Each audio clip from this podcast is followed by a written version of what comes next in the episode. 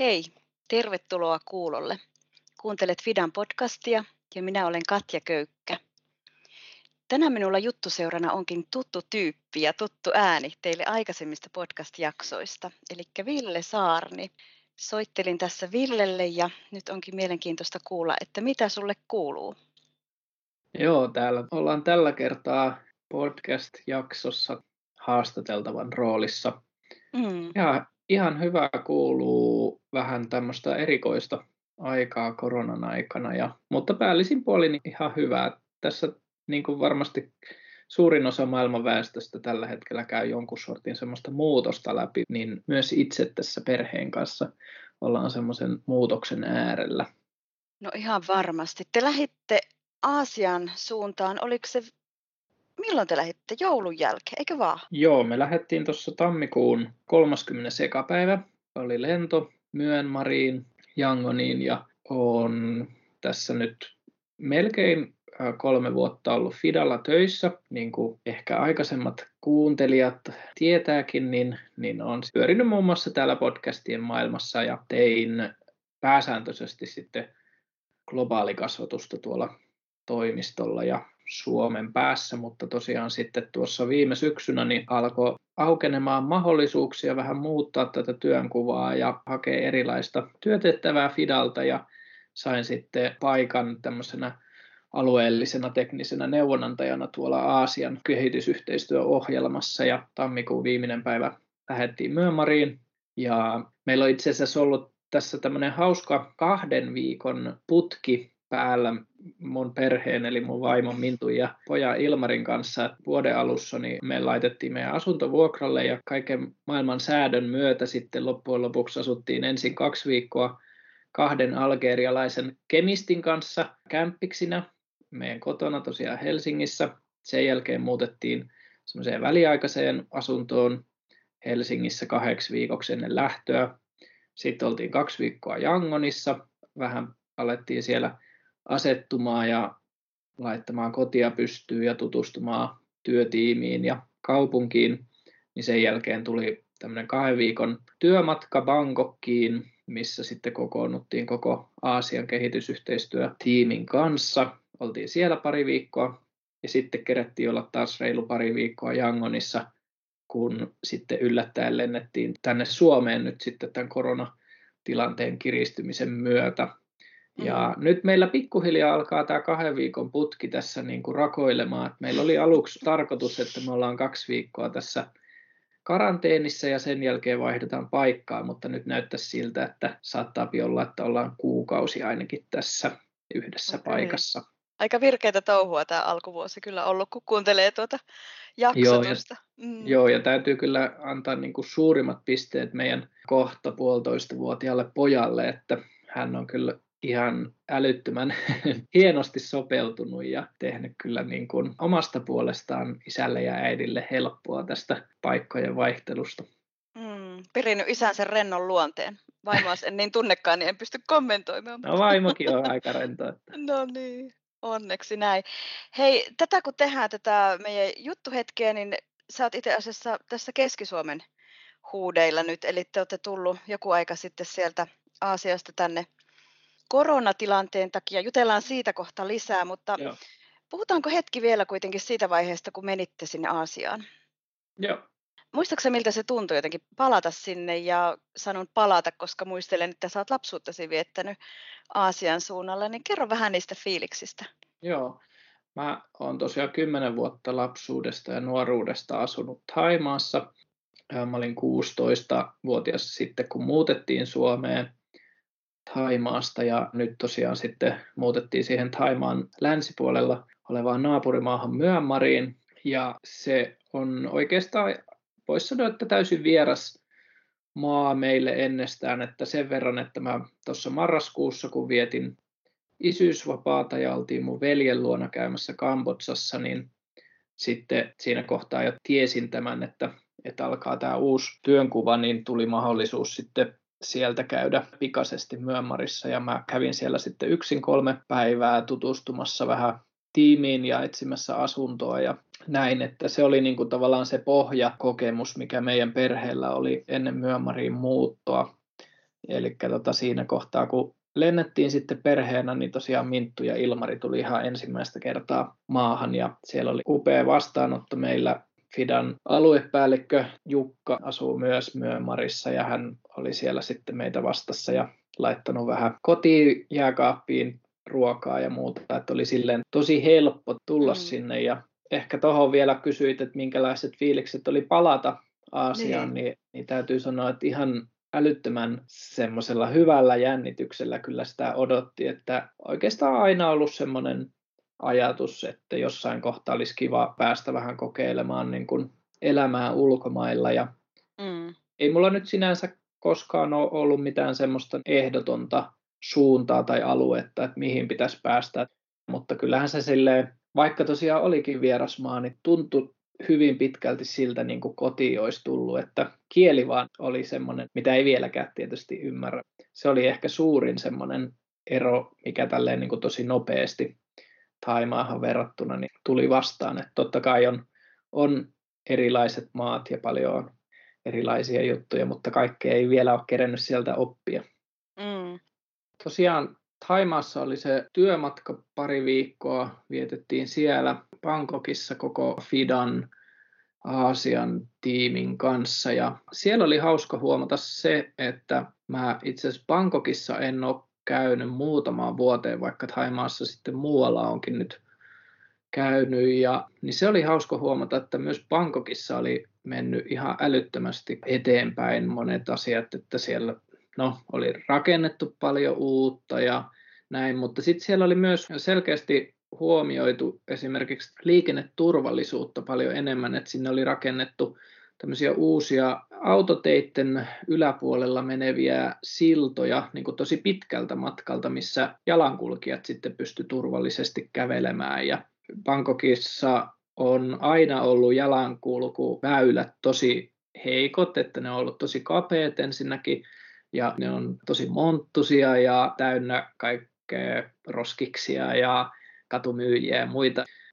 Sitten mulla yksiltä tuli mieleen, aloin miettimään, että mikäköhän niin Bangkokissa on semmoinen, että onko siellä joku semmoinen vaarallinen alue, mitä ei suositella missään nimessä niin kuin matkailijoille. Ja sitten mä googletin tosi pitkään ja mistään ei niin kuin löytynyt mitään muuta kuin ihan vaan tämmöisiä kommentteja, että Bangkokissa on tosi turvallista niin kuin missä tahansa ja että sieltä on riskit tavallaan rikollisuuden ja, ja muun kautta vähentynyt hirveästi. Ja mä muistan, että joskus aikoinaan silloin, kun asuttiin siellä, niin paljon just puhuttiin esimerkiksi huumeista ja erilaisista vaaroista, mitä siellä sitten kaupungissa oli. Ja nykyään Taimaa ei lasketa enää mitenkään kehitysmaaksi, mutta se just oli hieno huomata, että tuossakin asiassa siellä on menty hirveästi eteenpäin, että on niin kuin saatu ratkaistua ja taklattua tiettyjä ongelmia. Toki sitten siellä edelleen esimerkiksi jalankulkusillat, mistä puhuin, niin niihin on ihan mahdoton päästä esimerkiksi pyörätuolin kanssa, koska on joko liukuportaat tai sitten ihan käveltävät portaat sinne ylös, eikä ole hissejä. Että tietysti paljon siellä on myös vielä, mitä pitää taklata, mutta aina tietysti joka paikassa kehitystä voidaan vielä ajaa eteenpäin. Ja useinhan se kehitys nimenomaan no Suomessakin liittyy kaikista haavoittuvaisimpiin ryhmiin ja ja tiettyyn semmoiseen tasa-arvokysymyksiin ja muihin, niin myös tuolla huomasi sen, että vaikka tiettyjä asioita huomioidaan, niin, niin siellä on kuitenkin sitten ne tietyt ryhmät, joita ei ole osattu tai jaksettu huomioida. Ja ja usein vaikka sitten vammaiset Aasiassa niin saattaa olla jopa ihan tabu tai sitten muuten ei niin semmoinen arvostettu ryhmä, että kyllä siellä esimerkiksi siinä niin Taimaassakin edelleen varmasti on paljon, minkä parissa voidaan tehdä työtä. Onko sulla taikieli vielä jossakin selkäytimessä? Kyllä se ihan kohtuu hyvin on, että aina yrittänyt Suomessa mahdollisuuksien tullen, niin pitää sitä yllä. Mm. Että onneksi Suomessa on paljon thailaisia maahanmuuttajia ja ketkä pyörittää ravintoloita ja ruokakauppoja. Ja Thaimaassa on tullut käytyä sitten useamman kerran sen jälkeen, kun on Suomeen muuttanut, niin tietysti siellä sitten aina pitänyt kieltä yllä. Ja kyllä se ihan, ihan hyvin on, että sanotaan, että jos menee tuonne jonnekin virallisemmille paikoille, sairaalat ja poliisiasemat ja tämmöiset, niin siellä sitten mielellään ehkä sitten englanniksi kommunikoi, mutta semmoinen peruskielitaito on kyllä ihan hyvin säilynyt. Joo.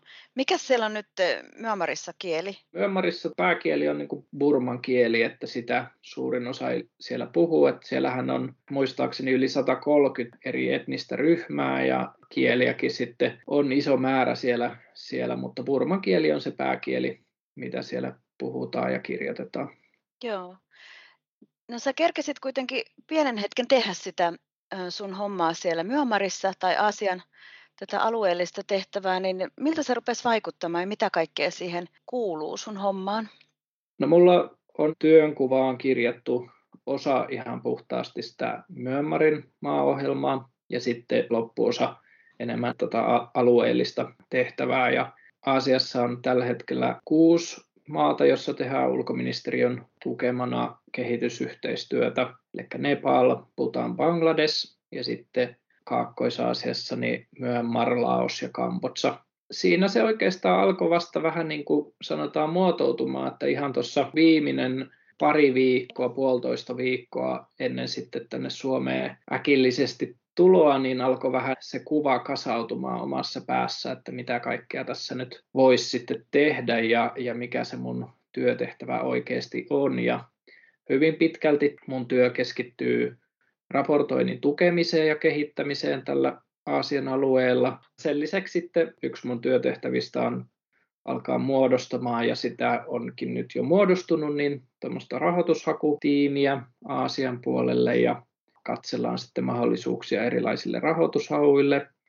Ja sitten siinä tosiaan Myönmarin maaohjelmassa niin tarkoitus olisi myös tukea raportoinnissa, mutta myös sitten sen työn kehittämisessä ja suunnittelussa ja esimerkiksi koulutuksien järjestämistä ja tiimin osaamisen kehittämistä ja, ja muuta. Ihan sitten sanotaan tämmöiset vaikka sisäinen viestintä ja muu vastaava, niin tämmöistä. Sekä mm. sitten vielä ihan alueellisesti meillä on koulutussuunnitelma, että mistä teemoista aina minäkin vuonna väkeä koulutetaan ja ketkä kouluttaa ja missä järjestetään, niin myös tämä koordinointi sitten pompsahti mun tontille. Joo, eli tosi tämmöinen niin kuin monialainen ja laaja urakka. Joo, kyllä tässä ihan monenlaista on käsillä ja onneksi osa on tutumpaa itselleen jo tuolta Helsingin päästä, että ei ole kaikki ihan uutta, mutta on tässä paljon tietysti uutta ja tietysti kun ympäristö vaihtuu, niin siinä mm. on myös sitten ihan omassa arjessakin semmoista uuden opettelua ja tutustumista. Mm. Joko se alkoi tuntua kodilta siellä, siellä suunnassa ennen kuin tuli tämä yllätyssiirto sitten takaisin Suomeen? No joo, kyllä se tuossa, niin kuin sanoin, niin oikeastaan just vähän reilu viikko ennen Suomeen tulemista, niin alkoi kodilta tuntumaan, että itse asiassa oli hauska, että viimeinen kokonainen päivä, mitä me oltiin Jangonissa, niin me saatiin justiin muutama semmoinen huonekalutilaus, mitä me oltiin tehty, niin saatiin kotiin ja siinä vaiheessa tiedettiin kyllä jo, että, että seuraavana päivänä illalla lennetään sitten. Mutta että saatiin vähän huonekaluja ja oltiin just ostettu kasveja kotiin ja koti alkoi näyttää vähän semmoiselta lämpimämmältä ja löydettiin Hilmarille semmoinen kiva kerho, missä hän kerkesi käydä parin viikon ajan. Mm. Vähän alkoi sosiaaliset ympyrät siellä muotoutumaan pikkuhiljaa ja alkoi tutustumaan sekä paikallisiin ihmisiin että sitten muihin ulkomaalaisiin siellä ja, ja näin, niin, niin kyllä se alkoi alko kodilta tuntuu ja siinä mielessä se olikin just tosi, tosi, tosi harmi, että, mm. että nyt justiin sitten sieltä piti lähteä. Niin, aivan. Tämä korona yllätti varmaan meidät vähän kaikki monesta tilanteesta ja oli semmoinen asia, jota ei varmasti tälle keväälle kukaan halunnut, mutta pystytkö kertomaan, että miltä se siellä Myanmarissa rupesi näyttämään se tilanne ja mikähän siellä tällä hetkellä on tämä tilanne Joo. koronan suhteen? Joo, no se oli aika mielenkiintoinen tavallaan se Myanmarin tilanne, että siellähän tosi pitkään oli, oli niin, että virallisia niin kuin tartuntoja ei kirjattu mihinkään, että siellä pitkään, pitkään statistiikka näytti siltä, että, että maa on niin sanotusti puhdas tästä tota, viruksesta, ja, ää, mutta sitten siitä huolimatta siellä alkoi hallitus reagoimaan pikkuhiljaa tavallaan kovemmin ja kovemmin sitten tähän pandemiaan ja, ja siihen mahdolliseen niin maakohtaiseen epidemiaan. Ja siellä alettiin sulkemaan ensin preschoolit ja päiväkodit ja elokuvateatterit, yökerhot, tämmöiset hierontapalvelut, kaikki tämmöiset suljettiin, mutta edelleenkään niin kuin liikkumista ei rajoitettu. Ja se siinä oli justiin tosi kummallista tavallaan, että kun seurasi, seurasi uutisia ja seurasi Suomenkin uutisia, mm. että kuinka täällä niin kuin tartunnat leviää ja, ja näin, niin siellä aika lailla niin kuin normaali elämä kuitenkin rullasi että kaduilla oli ihan, ihan tavallisesti porukkaa, ravintolat auki ja meidän, meidänkin siinä asunnon lähellä oli tori, niin siellä oli ihan täys pilinä päällä, mutta silti samaan aikaan sitten tämmöisiä rajoituksia kuitenkin tuli. Oikeastaan siinä sitten samana päivänä, kun päätettiin, että lähdetään Suomeen, niin huomasi sieltä tiimistä, että siellä alkoi alkoi myös tiimissä niin kuin enemmän ihmiset tavallaan keskittymään siihen, että mitä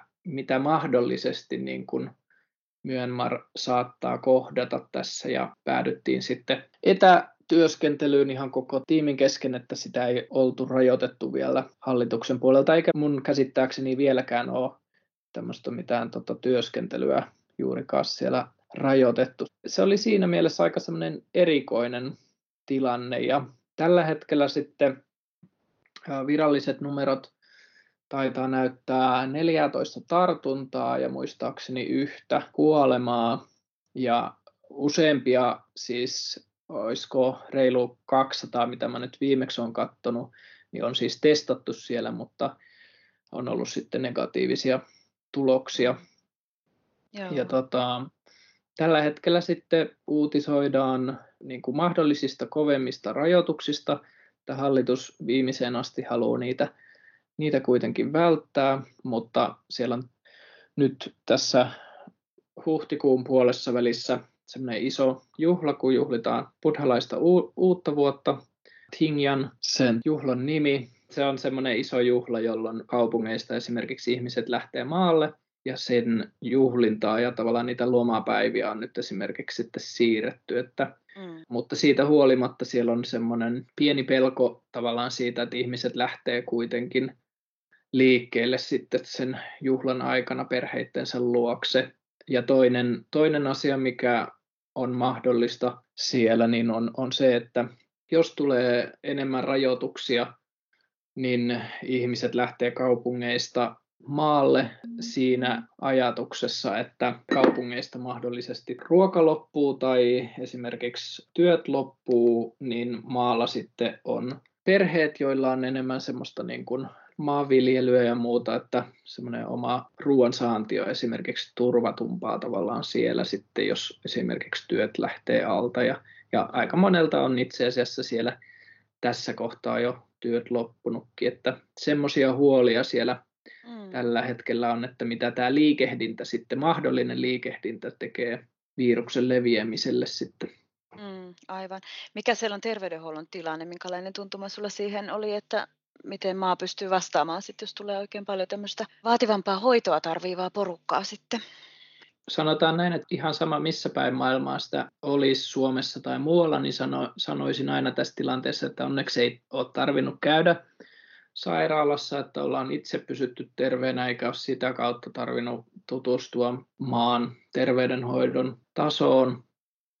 Siellä on yksityisiä sanotaan tämmöisiä klinikoita ainakin, jotka on ihan, ihan suhteellisen ää, hyvälaatuisia, joita muun muassa sitten monet ulkomaalaiset siellä käyttää, mutta kyllä siellä niin kuin suurin osa myös ilmeisesti näistä klinikoista usein sitten ohjaa hoitoon esimerkiksi Bangkokkiin. Ja se oli yksi syy esimerkiksi meidän kohdalla, että miksi päätettiin sitten lähteä, että ei niinkään pelätty sitä varsinaisesti, että jos korona johonkin meistä tarttuu, koska ei kuuluta mihinkään riskiryhmiin ja muihin, mutta ajateltiin sitä, että esimerkiksi jos omalle pojalle sattuisi jotain ja ei pääsisi sieltä mm. sitten maasta esimerkiksi ulos hoitamaan johonkin, johonkin muualle. Ja tietysti sitten, jos puhutaan niin kuin ihan yleisellä tasolla, että ei niin, niin kuin henkilökohtaisella tasolla, niin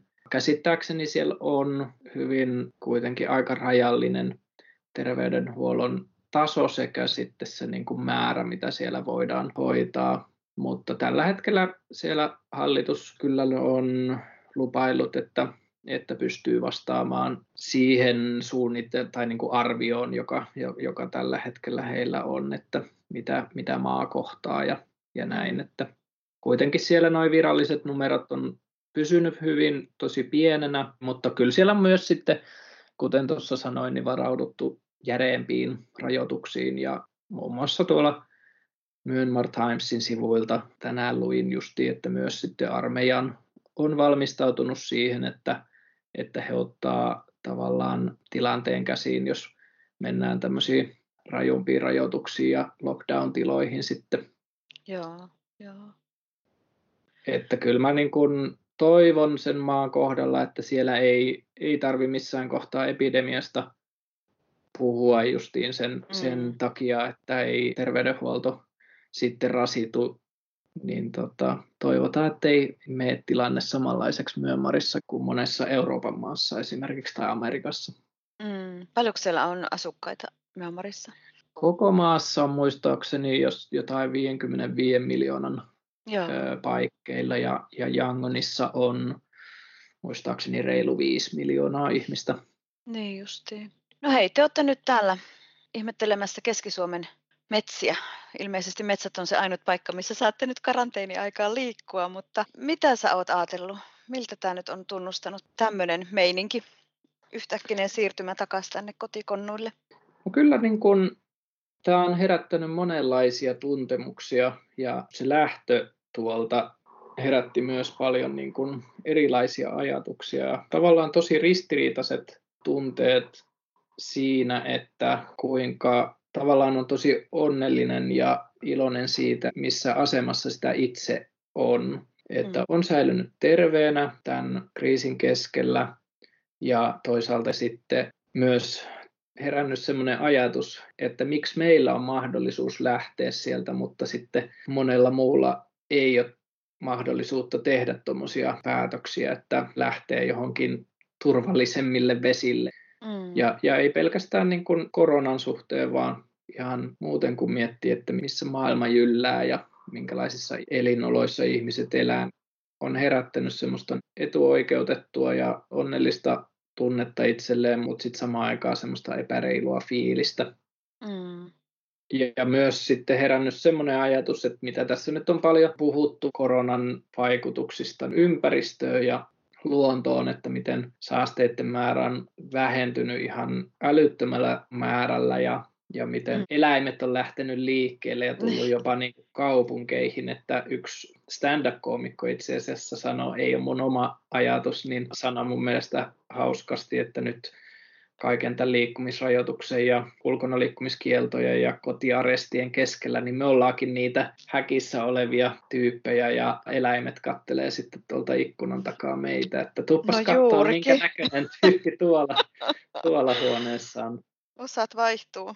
Niin, mutta sitten on miettinyt sitä, että kun tässä nyt on paljon puhuttu sitä, että onko tässä jotain hyvää, että mitä me voitaisiin oppia esimerkiksi työnteosta ja kestävämmistä valinnoista niin kuin luontoa ja ympäristöä kohtaan, niin mä toivon, että sitten jossain kohtaa, kun tämä tilanne rauhoittuu ja päästään semmoiseen normaaliin arkeen, niin, niin me ei unohdettaisi sitä, mitä me nyt pohditaan ja mitä me nyt käydään läpi.